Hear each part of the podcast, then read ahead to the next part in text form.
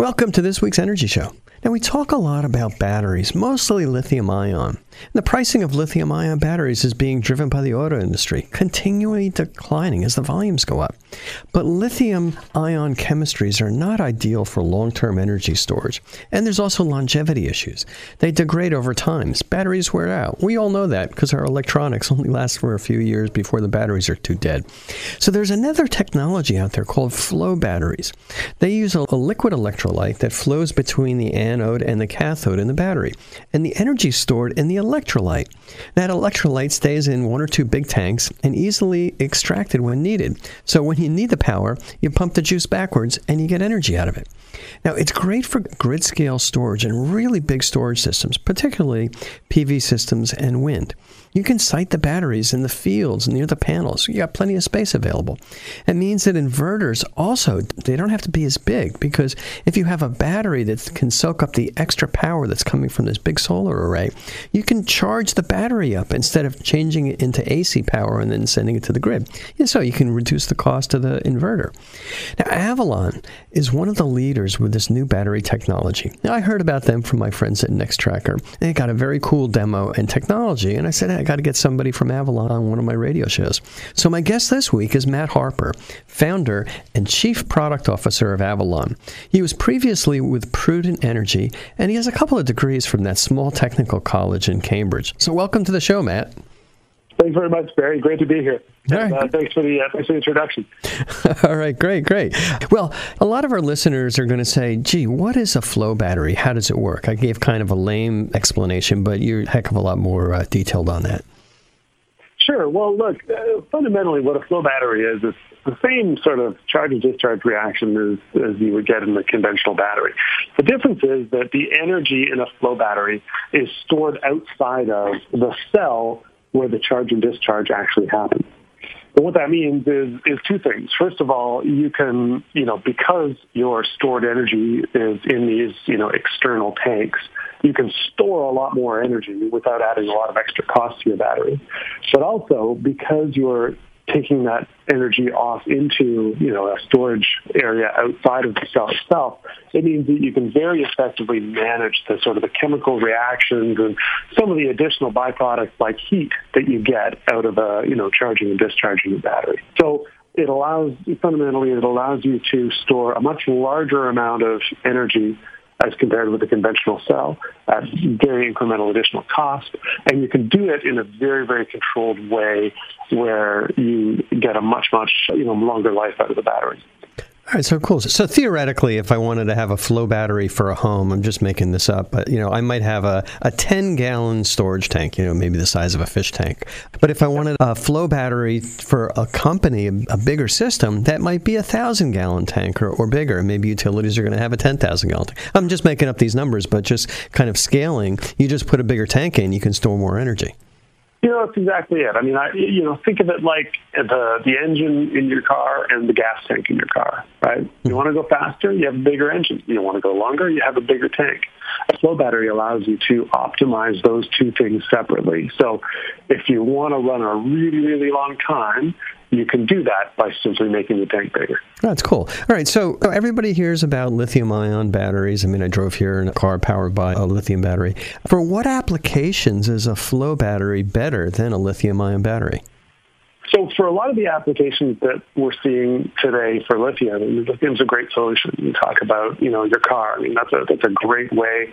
That's a great way to use lithium batteries. You talked about, in your intro, our electronic devices, right? I mean, that's a great application for lithium because, fundamentally the technology in your phone's only going to last a couple of years anyway. Why have a battery that lasts any longer than that?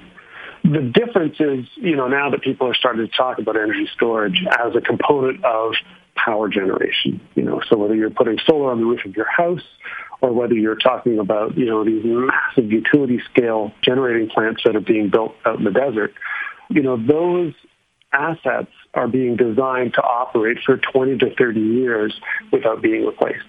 And current battery technologies haven't been designed that way. They simply don't have the kind of longevity that's needed to match the life of those renewable generating assets. And so what our battery does is it brings that level of longevity into the battery space, where we can do, daily discharges or multiple full discharges of the battery per day. And we can do that for decades as a way of optimizing the production from those renewable generation sources. So it sounds too good to be true. I mean, my lithium-ion batteries that we're putting in for businesses and homes, I mean, there's a rock-solid 10-year guarantee, but nothing beyond that. So if vanadium flow batteries are going to last longer, is there anything that wears out? I mean, does that electrolyte ever have to be replaced, or can it be recycled? Well, the electrolyte never has to be replaced, and in fact, it's one of the great advantages of our particular flavor of flow battery. The working material in our flow battery that actually stores the energy is a metal called vanadium. And what's wonderful about vanadium is that it and only it is the element that holds the energy inside the battery. But at the end of the battery life, whether that's sort of 20 or 30 years out, that vanadium is still there. It hasn't changed at all over the life of that product. And you can take that vanadium away and you can reuse it in other applications. It retains exactly the same amount of value as you had on day one. So why vanadium? I mean, what other industrial process or tools or metals or combinations are using vanadium? And how's the world's supply of vanadium? Because I know that cobalt and lithium is kind of, we're running out, or it's getting tighter. Sure. Yeah. Well, look, I'm willing to bet that if you went to your garage and pulled out a wrench, you'd see the word chrome vanadium written on the side of it. Vanadium is used primarily as a strengthening element in steel. And so, for example, steel, hand wrenches are, have vanadium added to them so that they can be as strong as possible. 90% of the world's vanadium goes into steel manufacturing. The other uses are primarily strengthening of things like titanium. And if you're a cyclist, you've probably seen the letters 6V. 4AL on the side of a titanium bike component. That means it's got 6% vanadium in it. Okay. Vanadium itself it's a pretty common material. It's the 12th most common metallic element in the world. It's more common than other things like nickel or copper, for example. And it's available all over the world. Extraction sites for it, all over the world. It's sometimes pulled directly from, mines or similar operations, particularly in support of steel manufacturing, but it's also produced as a byproduct or as a waste product from industrial processes like oil refining. Okay.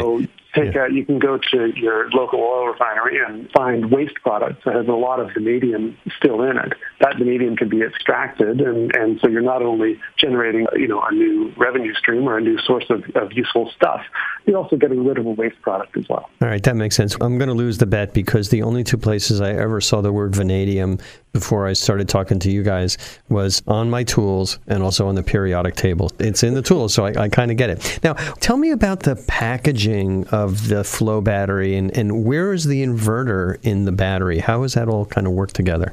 Look, it really depends, like any battery system, it really depends on what you're intending to do. We sell these systems for everything from, small commercial industrial project sites all the way up to kind of utility scale power generation. For the smaller projects, typically what we do is we have an inverter that we mount directly onto the battery. Often that inverter is a design that is able to take power from not only the battery, but also from PV array on site as well. So you're kind of combining those two devices together. You don't need to buy a separate inverter for both your PV and your battery.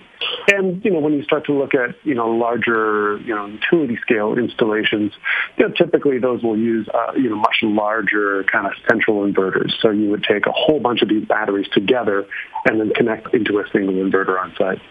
Yeah, it sounds like a kind of a cool, different design. How big or how small can a flow battery practically be? And, are they ever going to replace residential lithium-ion batteries for storage? Is that on your product roadmap? There's definitely a lot of interest in it. Our smallest footprint right now is a 40-kilowatt-hour battery, which is probably a little bit bigger than most people are going to want to have on their homes. That's primarily because we've been focusing on sort of commercial and industrial applications. Within 2 years, I think there are going to be options for vanadium flow on residences. I'll have to just to, so that it reached the news on whether that's from us or some of the other people we're working with. All right, that makes sense. All right, so it sounds like these flow batteries have a tremendous amount of potential. What are the lifetime issues with a flow battery, and what are the disposal issues with flow batteries? Because disposal is kind of coming up on the PV side. I'm wondering about how we deal with disposing of flow batteries. So I'm really happy you asked about that. One of the things that I think is so great about these batteries is the disposal aspect of it. We talked earlier about how the vanadium itself retains its value throughout the life of the product. And, you know, when you 20 or 30 years down the road decide you want to retire this thing, take that vanadium and, you know, sell it back to someone who's going to repurpose it into something different. The rest of the battery is literally, I would say, 98% of it you could recycle in your curbside recycling bin. You know, it's made up of very standard commodity materials like polyethylene, like steel, like aluminum. And so, you know, the recyclability at end of life and the disposal of it at end of life is really a massive difference between this technology and a lot of the other battery solutions on the market. So I'm just kind of conceptually thinking you got a couple of tanks or one big tank, you have an anode, you have a cathode, you've got an inverter. There must be pumps that are pumping the electrolyte back and forth. Is that something that's going to need maintenance over that 20 or 30-year life of the system? It really depends on how much you're using the battery. The pumps we use, they're designed for something like 80,000 hours of operation. So if you're running the battery 24/7, that means that after about 10 years, you might need to replace those pumps. But practically speaking, you know, in most applications, you're not going to be running the battery 24 hours a day. And so if you think about, you know, an application, for example, where you're, you know, self-generating your own electric power off of PV in the middle of the day, and then you want to use the battery to cover a load in the evening time, you know, that means your battery's probably going to be operational for sort of 6 to 8 hours. That means you're going to get 20 to 30 years out of components like those pumps. Yeah. All right. Not a big deal. I mean, everybody's done the replacement of, not everybody, but, you know, they've replaced water pumps and hoses and things like that in their cars. Yeah. But, you know, thinking about cars and trucks, are there any transportation issues or size limitations with flow batteries? Because I know that for the larger lithium-ion systems, there's some hazmat issues that we have to address. Right, and one of the things that we've done at Avalon, which is different than, you know, what every other battery manufacturer, both flow batteries and lithium batteries are doing today, is that we ship our battery in a 100% fully turnkey configuration, meaning that it is in a fully functional state when we ship it. There's no need to add the liquid electrolyte after it arrives on site, or as we see with, you know, some lithium solutions, there's no need to, you know, install the battery packs after the overall assembly arrives on site.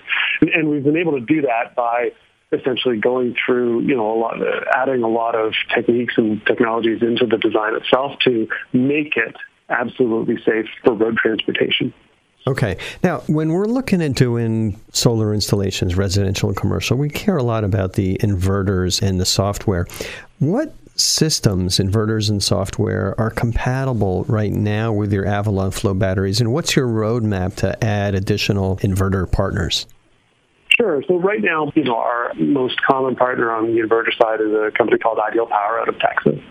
What we like about Ideal is that they make a very capable 3-port inverter that allows us to connect both the battery and the solar into a single box, you know, saving money, saving time, and saving on sort of the amount of installation work that's needed.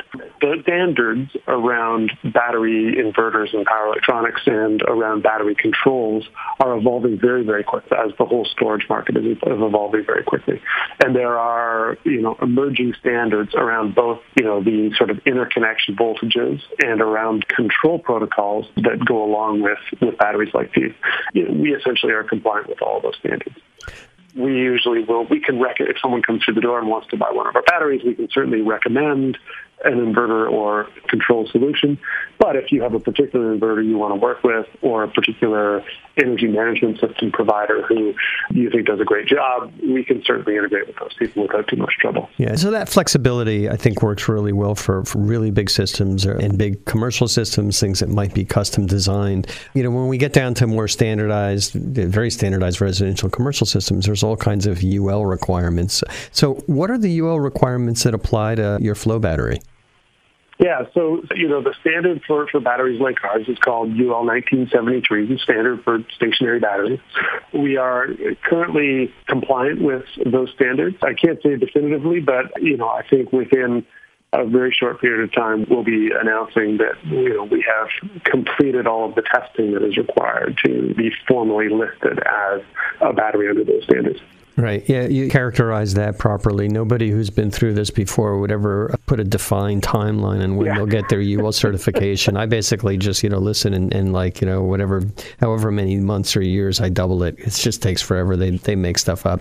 But that's good, and I'm sure that the system's going to work. It's kind of, it's pretty simple, which I really like about it. You know, in terms of the complexity, what kind of software or firmware controls are required for a flow battery? Or is it basically the same as you'd use with lithium-ion, just different parameters?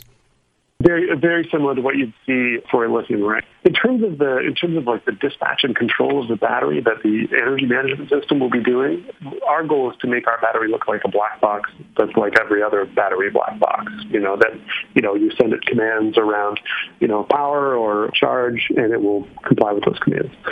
What we do inside our battery is we've got, you know, our own battery management system, or BMS, that manages all of the internal functions of the flow battery, including, you know, running the pumps and, you know, managing the state of health of the battery, providing external monitoring of some key performance parameters. That BMS is something that, you know, we take on ourselves, and, you know, we provide the key performance parameters out of those devices for our users. But there's no need for anyone to actually interface with the internal components of the battery directly. The BMS does all that for you.